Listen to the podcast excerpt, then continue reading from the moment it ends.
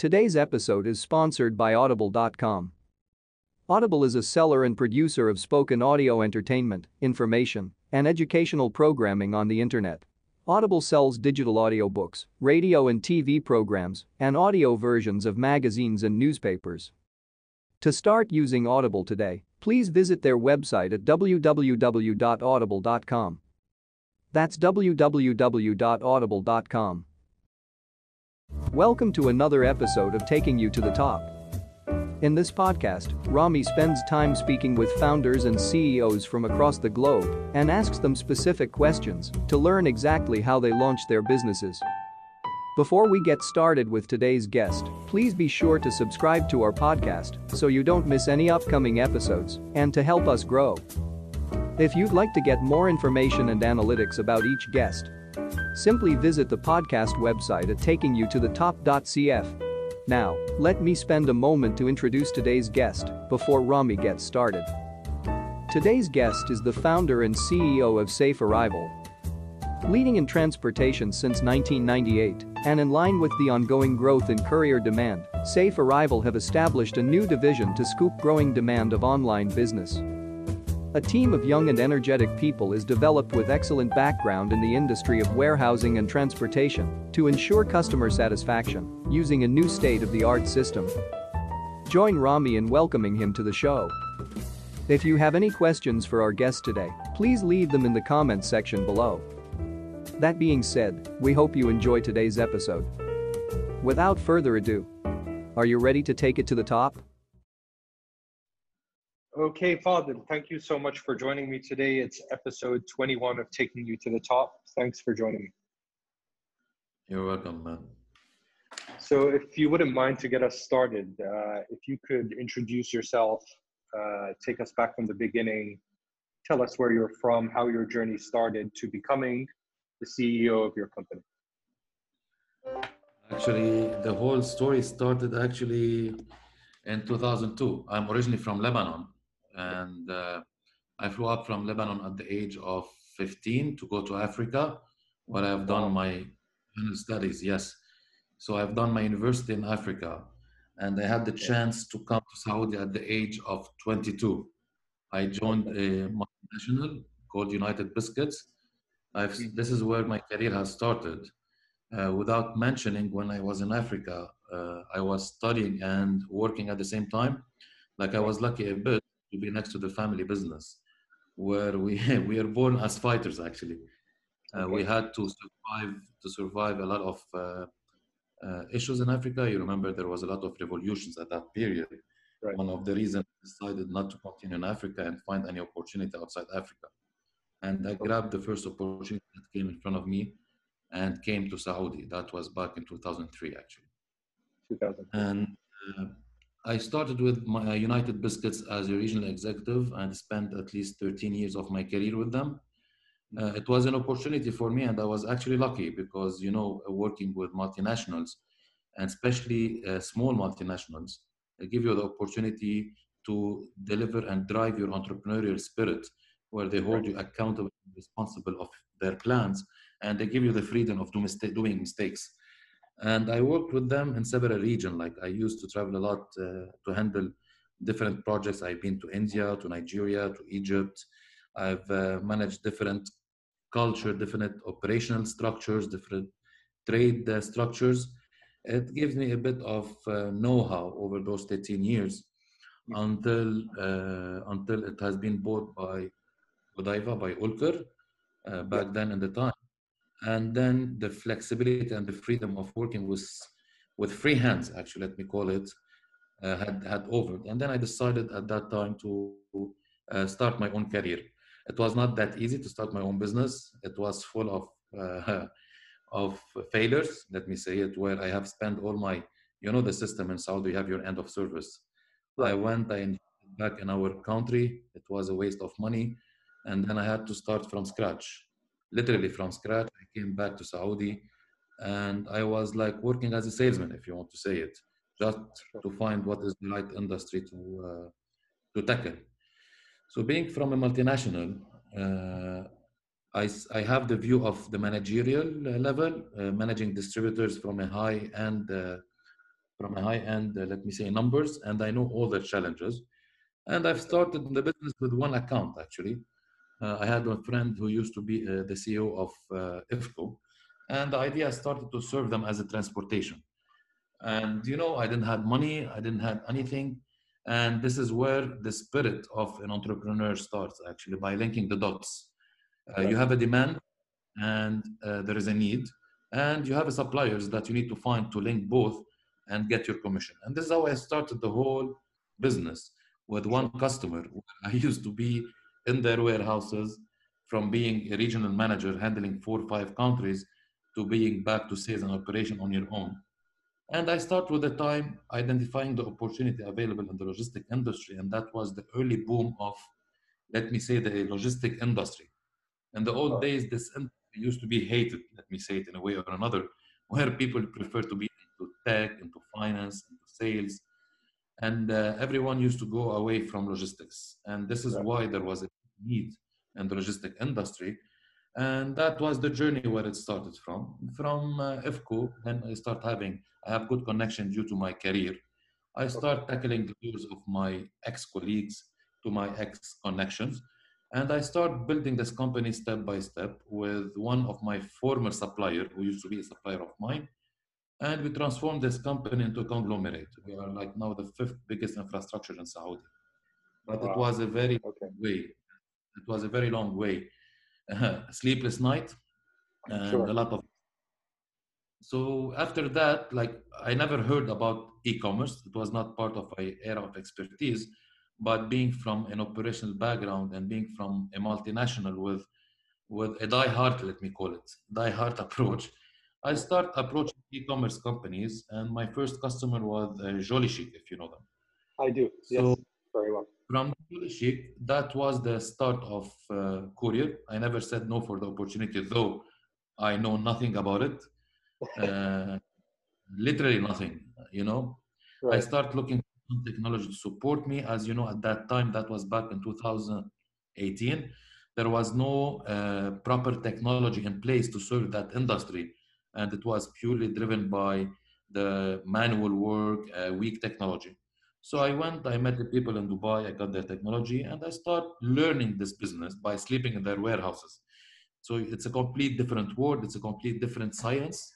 And uh, this is how I loved it. And I start with my FMCG background, developed an approach of omni-channel solution, which is scope, storage, fulfillment, B2B, last mile, and that was the, the creation of the vision of the company to make the world a smaller place to, to serve. It's a big word uh, to use, but because the vision is very clear in my mind based on the market need. And then we start growing. I took over Amazon, and then we took over Savola. It's another 3PL business.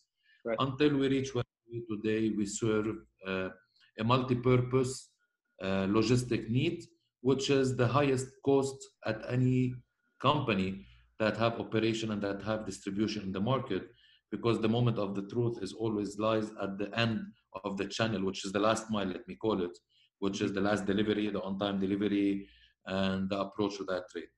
So that was the journey. It took us two three years a lot of hard work a lot of failure let me call it right. uh, until we reach where we are today so uh, the company is called Safe Arrival. Is there any reasoning behind the name, or yeah. it literally yes. means the safe arrival of yes. your goods? Yes. Now it used to be the company name. Now it's the brand name. I will okay. explain. I will come to that uh, in a bit. Sure. Uh, safe Arrival was the whole objective behind it: deliver your product safely on time. Because the major challenge here for all FMCG companies, retail companies, is how to be able to reach the last destination, either it was retail, it was a wholesaler, it was one of their stores, is to reach on time through a proper planning. So we supported the companies with technology, we supported them with the infrastructure, and we make them closer to their customers. So this is the rationale behind Safe Arrival, and we have pushed it very strongly with the technology. We have a complete tech team in house that mm-hmm. always keep developing the technology to fulfill that name and to fulfill the promises that we have to our customers. Okay, so uh, is, is the technology sort of like a platform for your customers to go in and communicate with the customer, or is it uh, Yes. When you mention Yes. technology, what do you mean by that? I will tell you. The whole objective of Safe Arrival is to serve the small merchant as much as important to the big merchant. Let's say, for instance, you are a small Facebook seller, uh, you are an Instagram seller. You hmm. don't have a place to store. You don't have the money to buy the software. You don't have the money to deal with big uh, logistic companies. Our role is to take your hands safely, store your product, give you the WMS, uh, give you the accessibility and visibility so you can manage your stocks, give you accessibility on your DMS so you can upload your orders by details, and give you the right training so you can track your deliveries. Either it was B2B or it was in e-commerce.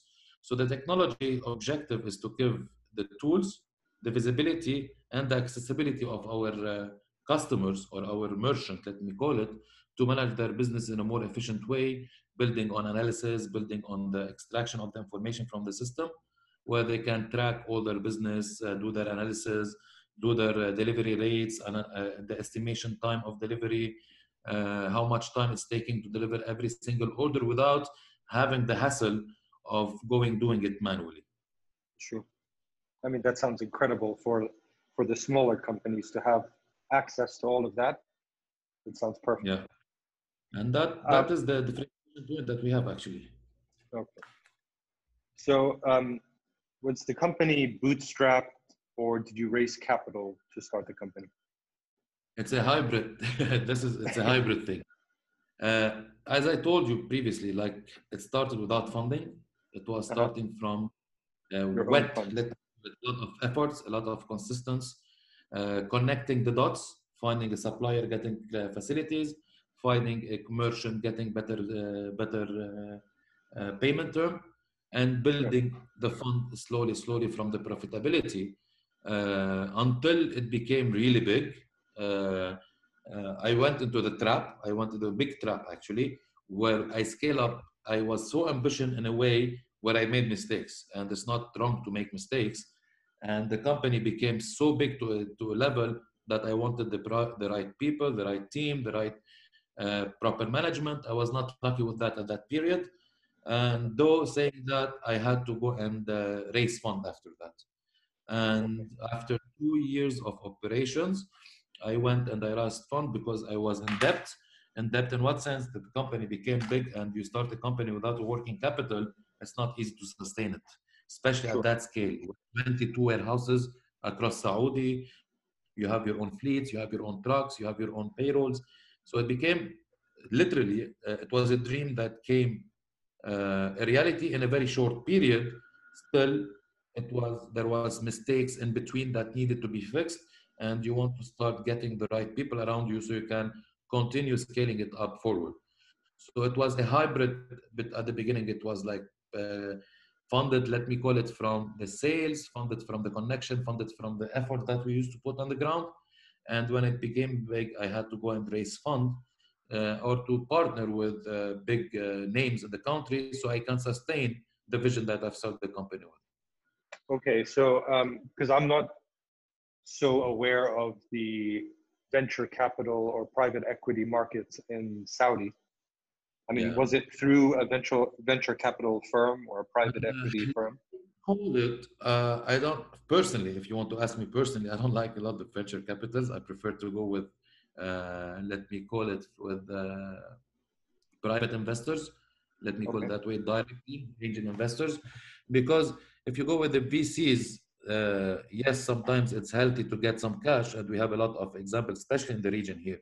There is a lot of cash being injected with VCs, but the vision and the bureaucracy uh, doesn't work in such a market. You need to be lean, you need to be flexible, you need to be fast.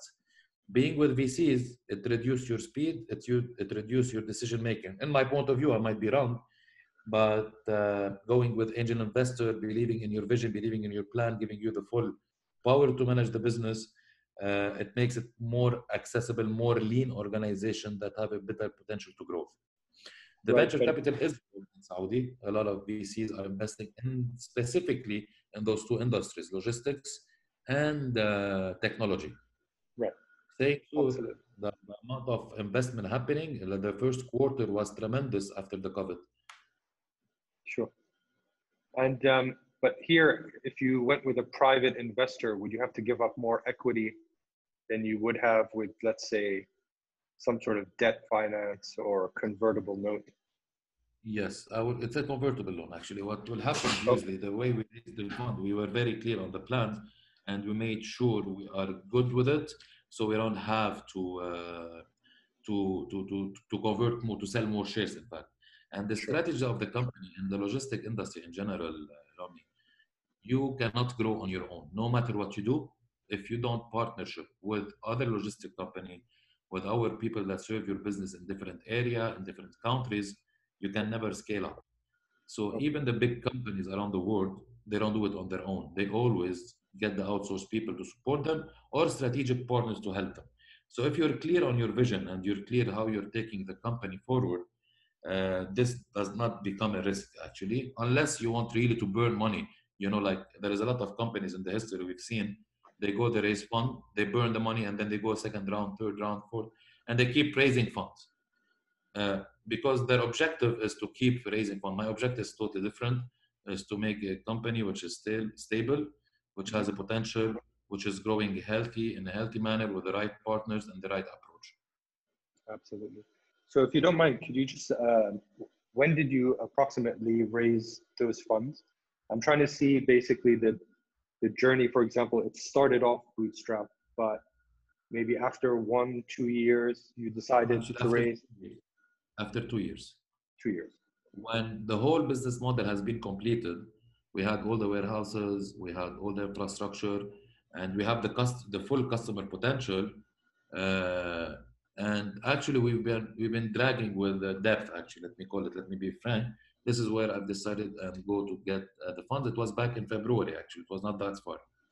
Back in February, and that was another another challenge that we had, putting amazing plans for growth and boom, suddenly you had the COVID coming over, where you had to restructure and reboost the company while sitting from home. That's on its own was another challenge. Exactly. Yeah. Um, and do, do you think you have do you have any plans to raise more? Uh, I mean, I guess from what you just said, I don't think so. You've managed to handle that raise very well, and you probably don't need to raise Yeah, anymore at this but you never know. Like always, you get approached from people to merge. Like we've been approached by a lot of big multinationals, either to merge, either to acquire. But for me, it's still too early. Too early. But you're open to it. Yeah. Okay. Um, so at the moment, uh, what's your company team size? How many employees? Uh, we are talking of 450 employees between UAE and Saudi. between UAE and Saudi. Yes, Safe Arrival is existing in three countries now UAE, Saudi, and we have uh, started in Serbia and we've just parked it. We are launching it in Q4. Okay. All right. Um, now, this next set of questions is for the people listening who are just starting their journey. Uh, they want to launch a company and they're not sure how to approach getting their first customers. So, how did you get your first customers? I, I mean, when I, when I originally sent out the questions, um, it was more software based, but I guess for logistics, there's no sort of email list for logistics. It's more. Actually, yes, I will tell you. My approach in business is a bit different, Rami. And for me, uh, there is nothing to approach. The, the, the right approach or the right way to start your business is to find a need. Right. Uh, my my advice to my advice to any entrepreneur or anyone who wants to start a business is to find the need first. Uh, use back you go back to his database, to his connection, to his people around, because this is where you can start it. Having a need and having a supplier for that need, and be the intermediate at the first time, at the first step, and then you take it forward. So find the need is the most precious question, if I'm gonna say it, to any entrepreneur. Is there a need for that market? If yes, then you are in the right business. If no, you are using something called the red ocean strategy. You are just going in a big fight with the big sharks where you will not have an opportunity to do it. Right. So ways. The right What is that again? The red ocean strategy. I like that. Uh, red and blue ocean strategy. The red ocean is that you go and you compete in existing markets. You go, you fight with existing product, existing services. You don't have a differentiation edge or an advantage edge to go and compete to be able to gain customers. Or going to a blue ocean, which I've used in my business, you go to an untapped market, an untapped, and there is a huge need for it, where you can cover that need and no one will tell you no. Either it's a friend or it's a new customer while you go and serve him and show him that services, he will request to take it because he needs it. So the Sure. blue ocean, as you go, for example, what I've done with Safe Arrival, I've started all my warehouses in the remote region of Saudi Arabia, not in the core cities. Because in the main cities, you have the sharks, you have DHL, you have Aramex, you have all Right. those big players that funded billions on their businesses, but they are very weak in the remote regions. So I went, I grabbed my market share in the remote region, I became strong in the remote regions. That is the biggest challenge of everyone. Then I came back to the main cities. Uh, Very interesting. that's that's that's my approach to anyone who wants to to start his own business actually so you know the egg or the chicken so right- exactly the right answer man is there a need for your product is there a need for your business if no keep thinking to find the right need so you can serve it easily and Right. penetrate it Okay. And um, currently, do you do you use any sort of marketing channels or social media for your business, or you don't need to do it because word of mouth will do the rest? Yes, for the time being, for the time being, what we do is using the regular social media platform. But on a personal level, I've been investing into my LinkedIn profile for almost eight years to gather a lot of followers from different type of industries that uh, that I've been through my career, and that was a big help uh, for my business actually. LinkedIn is a secret tool that everyone should use because this is where the money is. I agree, and it's actually now a trend I'm seeing since I started this podcast. Yeah. Maybe 95% of my guests have mentioned LinkedIn as their favorite tool. I will tell you because it connects you to the right people, especially if you are into B2B business, not B2C. B2C, Right. we go to conventional media, which is TV, radio, outdoor. But when you are into B2B business, your best, best, best, best platform is LinkedIn by far. Absolutely. Okay, Father, uh, if you don't mind, we can uh, wrap up with the famous five.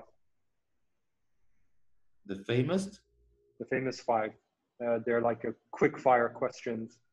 For example, number one, what's your favorite business book? actually, Think and Grow Rich, that was one book that hit me. It's a book from Napoleon Hill that hit me since I was 21 years old. And the second book, which I advise people to read as an entrepreneur, is The Eight Steps to Take Before Making the Leap. It's a book that takes any business owner and the cycle of the business and how to set up the proper procedure and the processes inside of his company and so in order to make sure success and sustainability. Uh, and I advise everyone to read the Blue Ocean strategy book. This gives you a better understanding of uh, of how to uh, manipulate inside of a very active, fast environment, business environment, especially nowadays. Yeah. And with all the technology around. And uh, I think one, uh, The Seven Habits is a good book as well that I would love to advise people to, to, to read. Okay.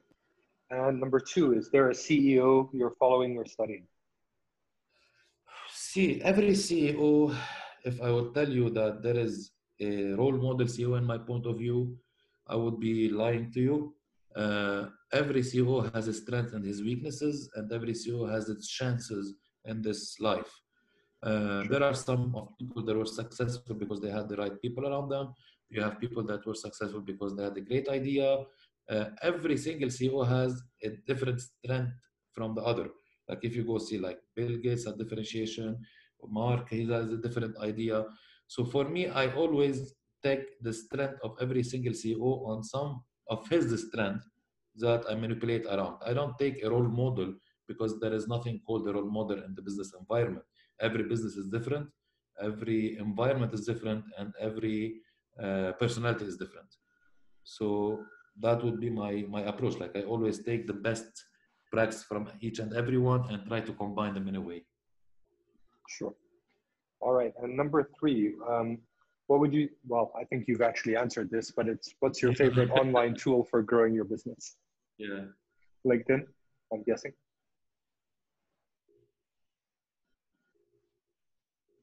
Hello, Father. Yes, sorry. Yeah, um, I'm guessing number three, which is which, what's your favorite online tool for growing your business? By far, it's LinkedIn. As said, by far. And number four, if you could give your 20 year old self a piece of advice, what would it be? Uh, believe in yourself. Believe in your dream. Uh, be consistent and be patient because nothing will come from a push of a button. You can have upside downs. It's a roller coaster, my friend. When being an entrepreneur, it's a roller coaster. Believe in your vision. One day you're up, one day you're down, but believe in your vision and keep going on. That's what it takes to overcome all challenges. Absolutely. And the final question How many hours of sleep do you get every night? That's a very tricky question, man. Sometimes you don't sleep. to be to be frank with you, I always try to have a balanced life. It never worked. Uh, being in the business world and operation world, man, sometimes you don't sleep. Sometimes you sl- you spend two days without sleep, like which is not the right healthy way. But by the end, if you want to succeed, you have to sacrifice those nice sleep hours. But on average, I sleep three four hours uh, a day and luckily I take my Friday to sleep to crash actually on Friday. Literally, I crash on Fridays.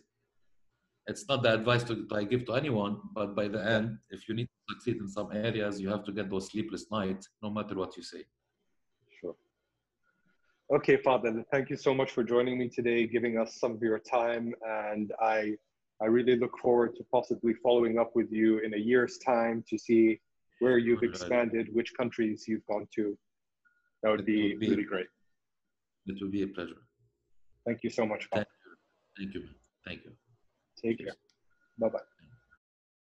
Today's episode is sponsored by Audible.com. Audible is a seller and producer of spoken audio entertainment, information, and educational programming on the Internet. Audible sells digital audiobooks, radio and TV programs, and audio versions of magazines and newspapers. To start using Audible today, please visit their website at www.audible.com. That's www.audible.com.